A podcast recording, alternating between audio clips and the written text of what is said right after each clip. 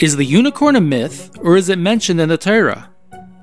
So usually when people speak about a unicorn, the pictures they always show are the drawings that people draw are of this beautiful multicolored horse with a horn on its forehead. So they have part of it right. There is mentioned in the Torah some a, a similar creature.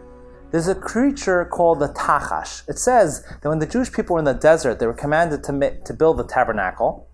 And one of the, the tapestries, the covers of the tabernacle, the Mishkan, was to be made from the skin of an animal called the Tachash. And Rashi comments in the Chumash, Rashi writes that Tachash is an animal which has a multicolored coat. And Rashi says, it was an animal created for this purpose. This was the purpose of its creation, that its skin should be used for the Mishkan, for the tabernacle. And after this event happened, that they built the Mishkan, it disappeared. That's what Rashi writes. Now there's a Gemara in Kedushin that says that this Tachash, what type of animal was it?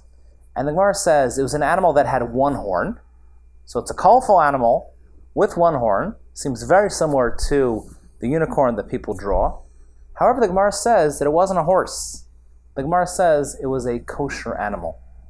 And the Gemara brings proof to this from the fact that Adam, the first man who was created, brought a sacrifice to God, brought a sacrifice of a tachash.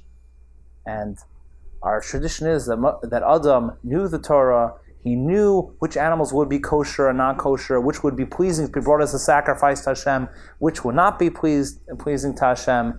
And therefore, that proves, says the Gemara, that the tachash was a kosher animal. So it's a kosher animal.